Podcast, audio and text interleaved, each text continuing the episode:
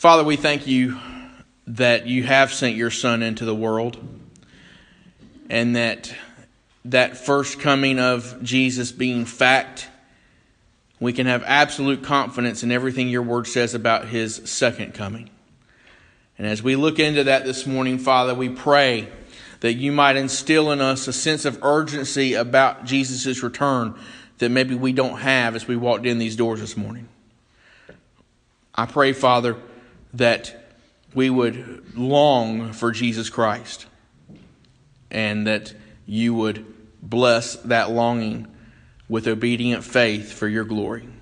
We ask this in Jesus' name. Amen. One of the uh, one of the great American ironies is that for all the attention we give to presidential elections, the culmination of that process, uh, the vote of the Electoral College, usually goes without notice. It's a little bit different this year. It's getting a little bit more attention than it usually does. Uh, this year has been different in very many ways. But we normally don't actually pay much attention to the actual electing of the president. We focus on what we did back in November. And you all uh, hopefully know that it's the Electoral College that meets, I think, tomorrow. Um, that shows you how much I'm paying attention to it. I think it's tomorrow. But we don't usually give that much attention to the president actually being elected. Remember, though, for all the attention we do give our presidents, when the Constitutional Convention gathered uh, 229 years ago now, if my math is right, there were questions then as to whether or not we should even have a president or someone like a president. And if so, what powers they might have would have to have along with them very significant restraints. So, a democratic republic is what we got separation of powers, a legislative branch, a, judici- a judiciary, and an executive branch headed by a president. And it's worked for over two centuries, so much so that today you and I, as Americans, can hardly fathom any other type of government. And other countries, while not maybe following us exactly, have followed somewhat of our model. In fact, there are very few monarchs left in the world that are anything more than ceremonial in nature. But in Jesus, we have a monarch.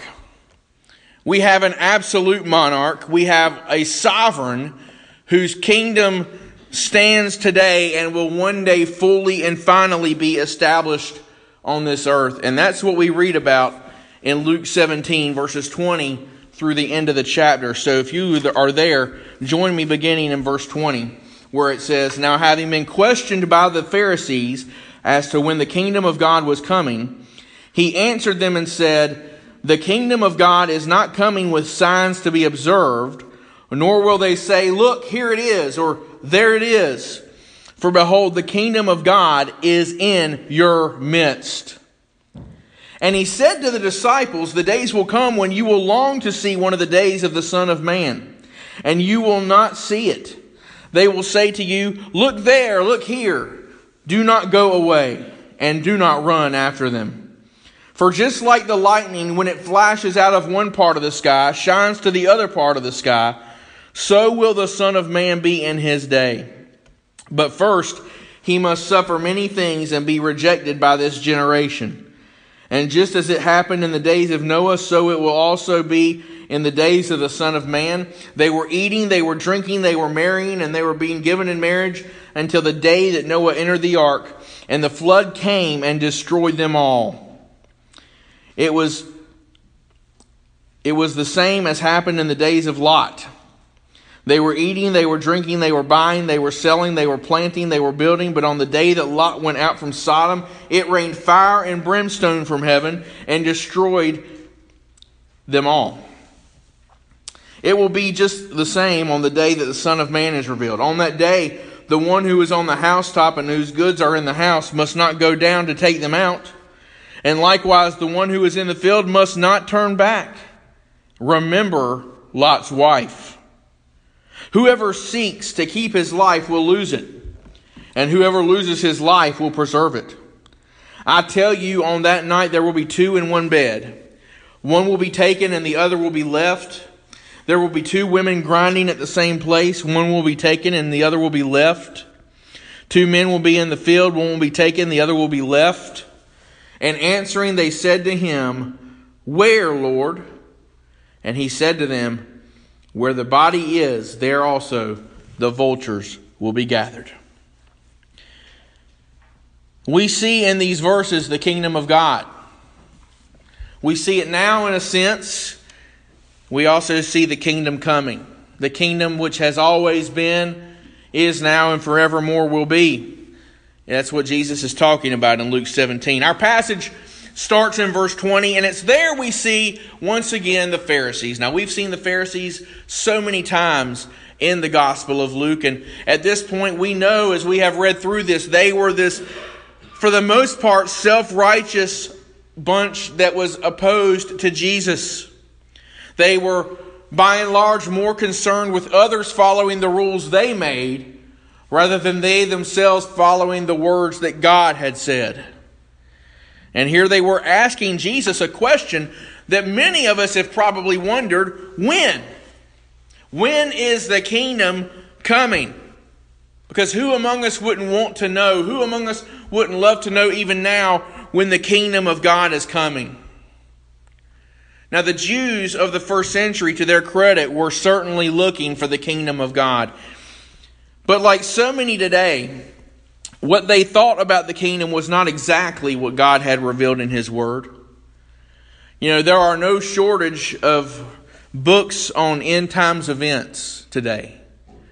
Most of them deal more with speculation than what saith the Lord. I own a couple of them, and I stumbled upon a couple more in our library just the, the other day.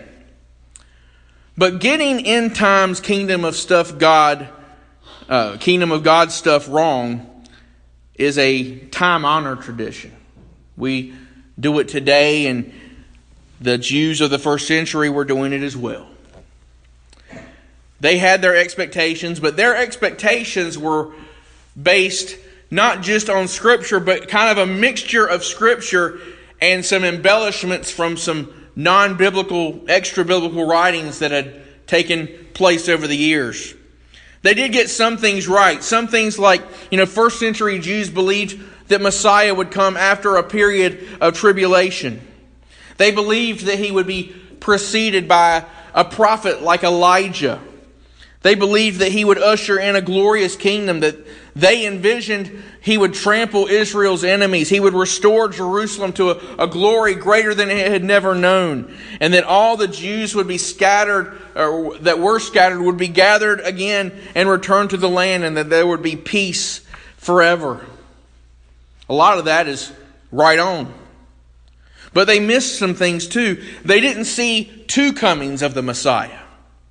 They didn't expect Messiah to be a sacrifice for their sins, like Isaiah 53 says. They didn't expect that because by and large they believed themselves to be righteous enough in their own right. And as a result, they weren't looking for a spiritual kingdom at all. Like Luke 17 says, you know, they were in the process of missing their Messiah. So the Pharisees questioned Jesus and, and of course, Jesus, this teacher, they don't believe in him, but they're very curious because he has said so much to this point about the kingdom of God. So many of the parables we have looked at in Luke and find throughout the Gospels begin with Jesus saying something like, the kingdom of God is like. So he had talked about this a lot. And when they asked him, when is it coming? As Jesus was prone to do, he gave them a surprising answer. The kingdom of God is not coming with signs to be observed, nor will they say, Look, here it is, or there it is, for behold, the kingdom of God is in your midst. Now, it's not coming with signs to be observed. We got to have to we got to talk about that because we know in other places in the gospels he says there will be wars and rumors of wars. Matthew 24 has a whole litany of things that we can know the season of his return by. But here he says the kingdom of God is not coming with signs to be observed. He says the kingdom of God is in your midst. And a lot of questions over the years by a lot of people smarter than me have been asked about what that means. But the real question here is why didn't the Pharisees already know the kingdom of God was in their midst? Why didn't they realize that the kingdom of God wasn't just about a city and, and, and, blessings and defeated enemies and glory on this earth and peace? Why didn't they understand that it wasn't just about those things? And the answer to that question is the same answer for why people don't trust in Jesus Christ today. And it's because they cannot comprehend the spiritual kingdom because they are not of God. And these Pharisees by and large, were not of God. They knew the word, they looked the part, but as we have seen over and over, Jesus calling them out, they were of their father, the devil. They weren't of God. They had not been born from above. They had not been born again, like, like Jesus says to Nicodemus in, in John 3 3. Unless you have been born again, unless literally born from above, unless you are born by God, you cannot even see the kingdom of God. That's what Jesus says there. God has to make you alive for you to even see his kingdom. The Spirit of God has to breathe life into your dead heart so that you can comprehend and accept in your heart the gospel of Jesus Christ. Those who don't come to Christ, beloved, fail because they can't see the kingdom of God. They aren't born from above. They don't get it because as Ephesians 1 or Ephesians 2 verse 1 Paul says, they are dead in their trespasses and sins. In our natural state, beloved, when we come out of our mama's womb, we are all dead in our trespasses and sins. Because of Adam's sin, we are born dead in our sins. And 1 Corinthians 2:14 says a natural man does not accept the things of the spirit of God for they are foolishness to him and he cannot understand them because they are spiritually appraised. And if you haven't been born of the spirit, born of God, you can't understand spiritual things. That's why unbelievers don't under, understand spiritual things because they are spiritually dead. Know, I tell people all the time don't expect unbelievers to think and talk and act like believers. Don't expect non Christians to act like Christians. Because those who don't get it don't get that they don't get it. And it's only by the grace of God that there's anyone who is rescued out of that condition. Dead men can't do anything to make themselves alive. I didn't do anything to come out of my mom's womb. I didn't do anything to conceive myself. I was brought forth. And dead men can't do anything to make themselves alive. Dead men can't repent. Dead men can't believe. It takes the Spirit of God blowing where He wishes to use uh, John 3 8, the words of Jesus, to make sinners alive. And only then do we see Jesus as he is. Only then will we see ourselves as we are. Only then will we see our need as it is and come to Jesus. Because only then will we see, discern, comprehend that there's a kingdom of God.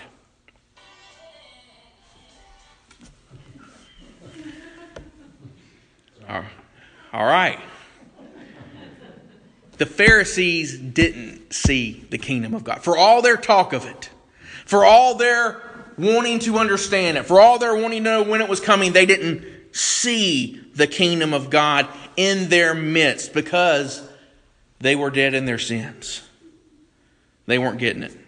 And so Jesus says, Behold, and we don't use the word behold a lot, but we see it a lot in Scripture. It's a word that Jesus often used, that Paul uses, other people use to get someone's attention. Behold. And what did it mean for the kingdom to be in their midst? Well, it didn't mean the kingdom was in their hearts because the kingdom is not in the heart of an unbeliever. But the meaning is that the kingdom of God was right there before them. The kingdom of God was right there in Israel, right then and there, and they were seeing it with their own eyes, their physical eyes, that is. They saw lepers cleansed. They saw uh, dead men raised by Jesus. They saw people healed. And yet still they persisted in their unbelief, Lord, uh, uh, by the Lord. Um, all these things done by the Lord. And that just goes to show you a point I made a few weeks ago that it's not the miracles that save, but they were looking for signs. They were looking for someone to come in and get the Roman Empire out. Yeah, um, our president elect likes to use the term drain the swamp. That's kind of what they were looking at with regards to the Roman Empire. They wanted someone to come in and, and drain the swamp. They were looking for the restoration of Israel, make Israel great again, like with David, like with Solomon. But the spiritual aspect of the kingdom of God does not show itself in things that can be seen and heard. Things that, that can be seen and heard can trick you. But what happens in the heart can only be done by God. And that's what we have to know this morning. And it's the message that we need to know and, and, and, take out of these walls to the world. That unless you have been born of God, so that you are compelled from within to repent of your sins and entrust yourself to Christ, if you don't do that, John 8 24, Jesus says, You will die in your sins. But if you do do that, it's everlasting life. Well, Jesus was saying this to the Pharisees, and then he took the opportunity of that question to then teach his own disciples, beginning in verse 22, because he knew his time was running short. If you turn your page in your Bible, you're going to you get one or two pages more in your Bible, you're going to start to see the final week of Jesus.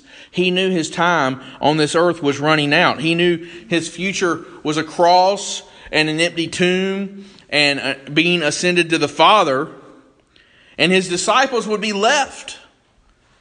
Not left alone. His spirit would be in them. But what does the Spirit use? The Spirit uses the Word. In fact, our reading in 1 Peter this morning points to this. The Spirit uses the Word to do God's work in us. So Jesus gave them more of His Word that His Spirit would use in them. He taught His disciples about future days, and that's what we see in these last 16 verses of this chapter. And, you know, there have been many well meaning Christians and, and, maybe you you are in this group, and let me encourage you this morning to get out of this group if you're in this group. But there have been many well-meaning Christians which treat the study of the end times like something we aren't supposed to be certain about in any way. Um, there, there's this kind of default understanding that because it hasn't happened yet, we should live in ambiguity of the future. But that is not how we see Jesus himself treat the second coming. Now, there are some things we don't know. For instance, no man knows the day or the hour. But there are some things we are definitely to be doing.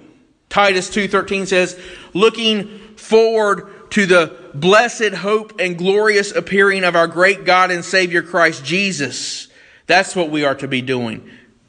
Like the Thessalonian believers, we are to wait for God's Son from heaven, whom He raised from the dead, that is, Jesus. If you read through the New Testament letters, if you read even in Acts, what you see is a clear thrust that points us to the fact that it is a mark of spiritual maturity to be longing for the glory of Jesus Christ. We are not to be neutral about this, but we are to be as passionate about this as anything else in Scripture, passionate about Jesus Christ's return. And that's a big problem in the professing church these days. The, the best selling books on Christian bookshelves are one of two things. Either they talk about the end times and it deals a whole lot in speculation, which I've already mentioned. But even more so, more, more books focus on two things you and now. And they aren't looking to Christ. It's all about how you can have a better life by employing some Christian principles. They, they, the, the treasure is to have a better life now in so many of these books instead of pointing us that we ought to treasure Christ. And the New Testament isn't like that. The New Testament focuses on Him and His return. So many of, of the letters of the New Testament focus upon his return. Eh, at least some. And while it has not yet come to pass, do you know this morning, beloved, that the Bible speaks just as much, if not more, really, it does speak more about his second coming than his first? And if we can, can be so confident and rest in the knowledge, you know, we're celebrating Christmas. If we can rest in the knowledge that Jesus has come, God with us, His first coming, then we ought to have just as much certainty about His second coming and live in light of that fact. Jesus is coming back. And that is a fact that ought to cause us to shout for joy. That is a fact that ought to cause us to live with a holy recklessness for Him. And yet we treat it more like wishful thinking in the things we say, the decisions we make. But we should be clear about this thing, these things and confident. You know, not all of the details of Jesus' return are given. No man knows the day of the hour. There are plenty of details given, though. Not all of them are in one place in the Bible. Some, some parts of Scripture speak to some aspects of it, other parts of Scripture speak to others. But my conviction from God's Word is that the next domino to fall in the prophetic timeline is the rapture of the church. That's not being spoken of specifically in Luke 17, but is the rapture of the church. The dead in Christ will rise first, and then we who are alive and remain will depart with him, and we will meet the Lord in the air, and we will be with him forevermore. We read about that in 1 Thessalonians 4, 1 Corinthians 15, and I would argue as well that passage in John 14. I go to prepare a place for you. If it were not so, I would have told you. So, and I will come and receive you to myself, that where I am, there you will be with me. A great message of comfort that I believe points us to the rapture of the church. And that will come, and nothing has to precede that. That could happen at any moment. And after that will come seven years of tribulation. I won't get into the why we know it's seven years, that's a longer sermon. But Jesus himself says that unless those days were shortened, no flesh would survive. No, unless they were limited, no flesh would survive. And in the end, he will return on the earth, different from the rapture, because in the rapture he, he meets us in the air. In the Lord, in, in the, the, the, the second coming, he returns to the earth, and we with him. And he will come to the Mount of Olives. He will cast Satan into the abyss. He will establish his kingdom for a thousand years. Satan will be released for a short time. He will then fully and finally defeat Satan, throw him into the lake of the fire. Unbelievers will be judged fully and finally at that time. And then this earth and the heaven will be destroyed, and a new heaven and new earth will come. And then eternity. But the rapture comes first and next. So we are to be living with anticipation for Christ's imminent coming for his bride, his church. We are to long for this.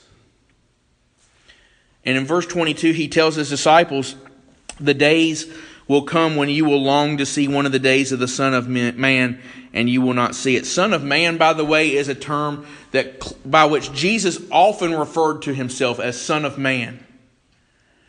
Why wouldn't he just say Son of God?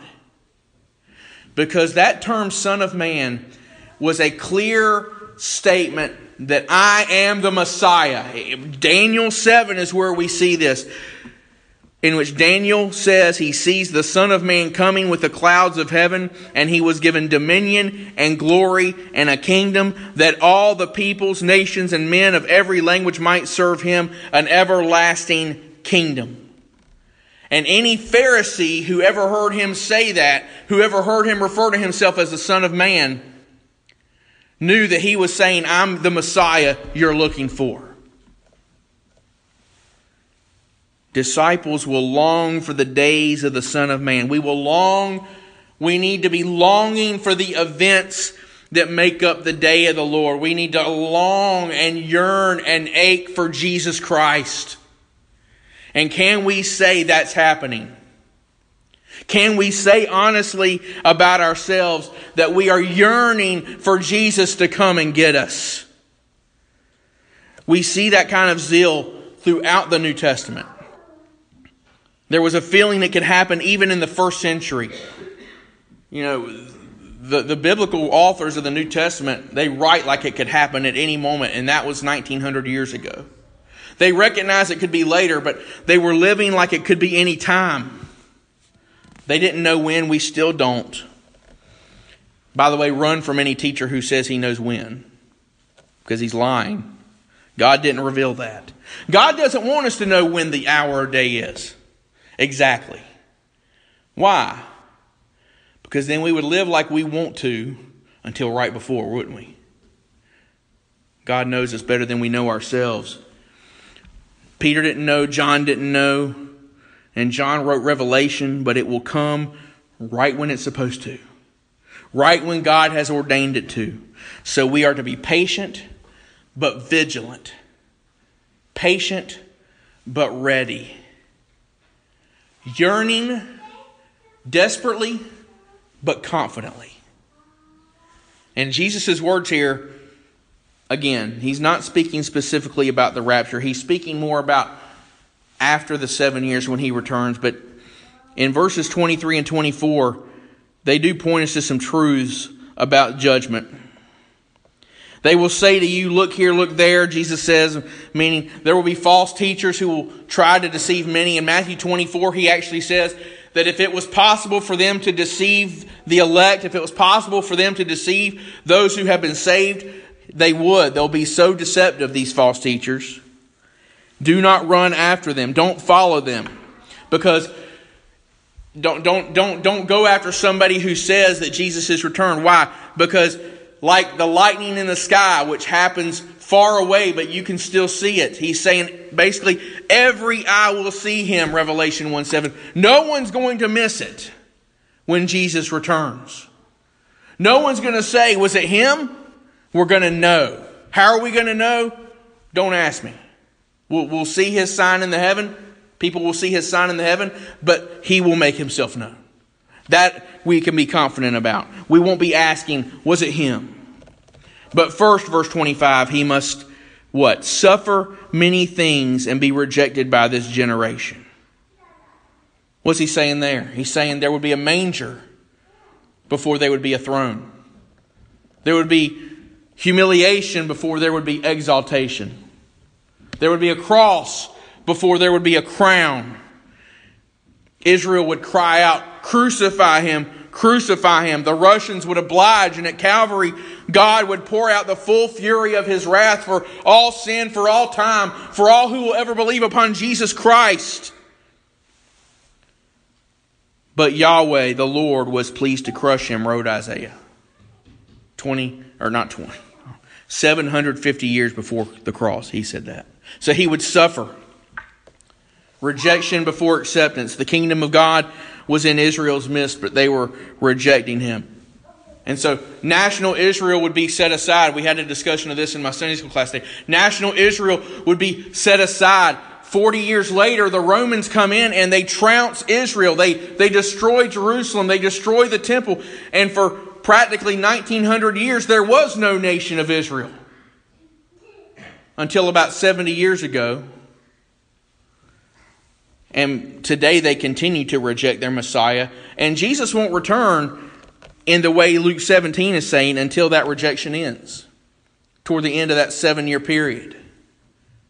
In Zechariah 12, they will look upon him whom they have pierced, and they will mourn for him as one mourns for an only son. And they will weep bitterly over him like the bitter weeping over a firstborn. The remnant remaining and believing will say of Jesus, Yahweh, the Lord, is my God. That's what's going to happen. And what will those days be like? How bad will I have to get for that to happen? And just as it happened in the days of Noah, Jesus says here, so it will also be in the days of the Son of Man. What are the days of Noah associated with? Great evil.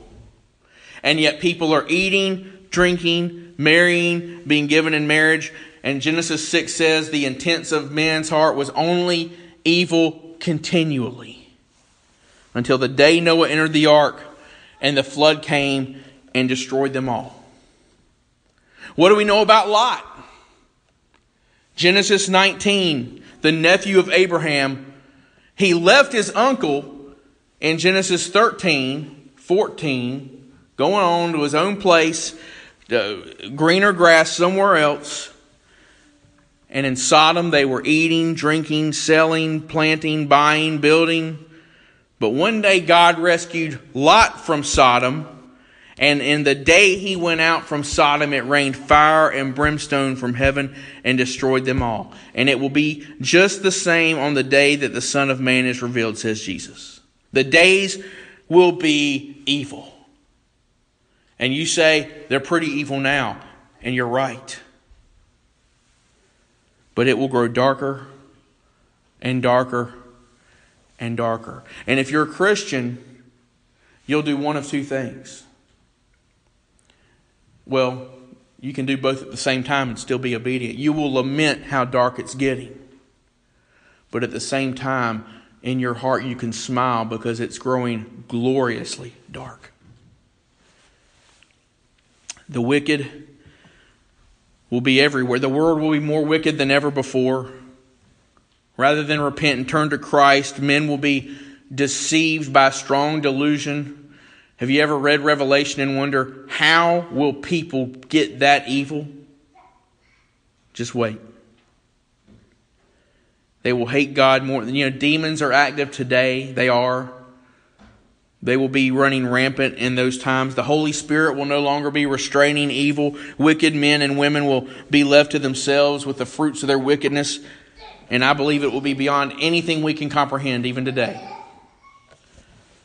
You know, like with Noah and Lot, though, there's hope. Those who repent and believe will have been rescued from the judgment. That's a kind of a picture of the rapture, how we'll be rescued from judgment.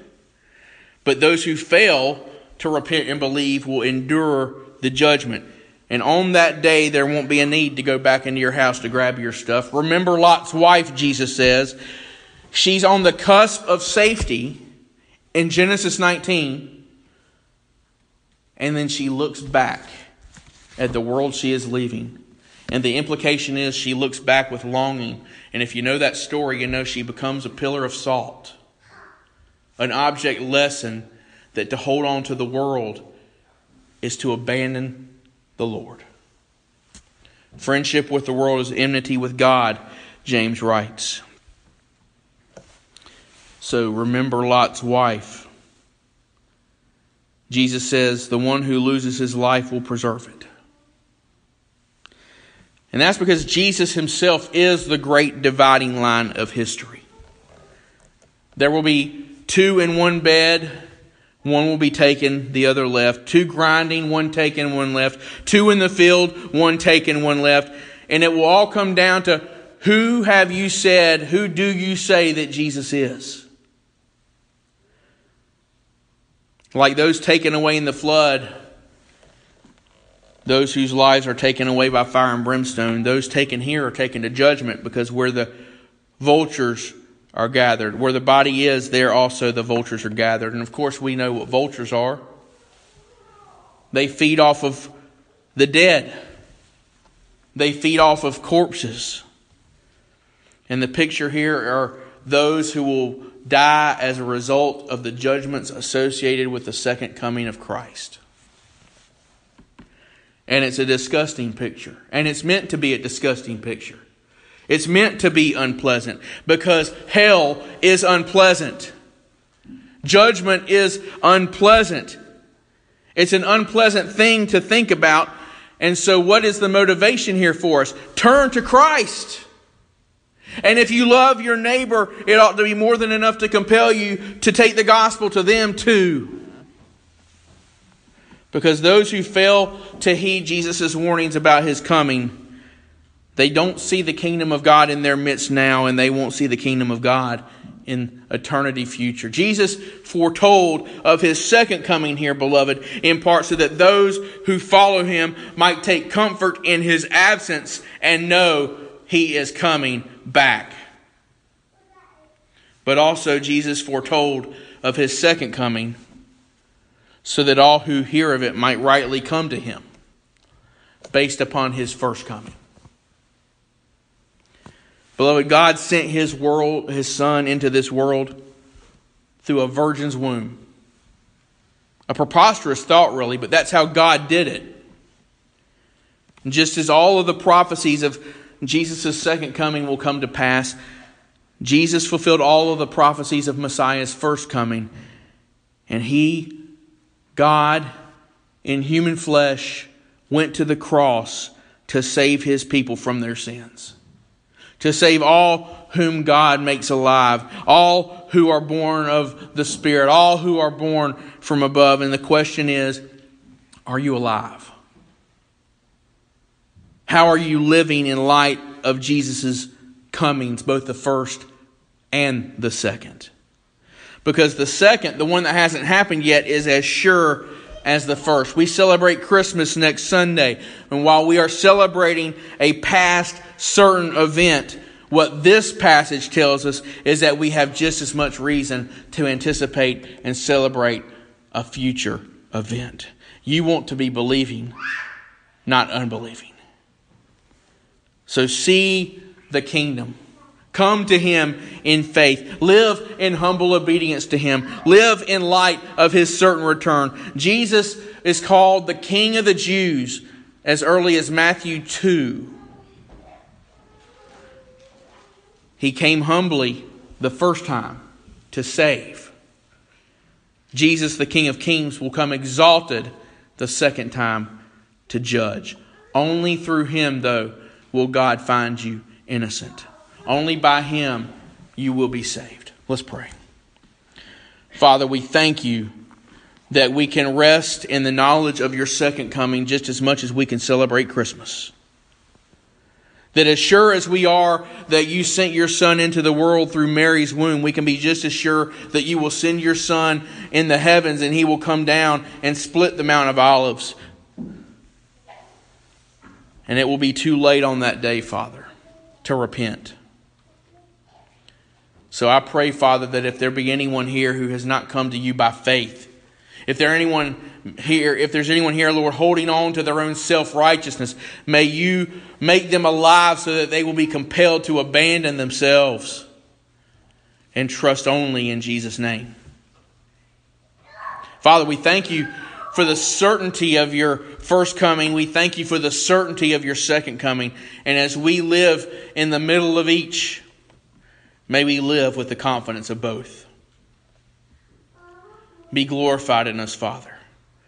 May we long for your Son's return, and may we live in light of that. We ask this in Jesus' name. Amen.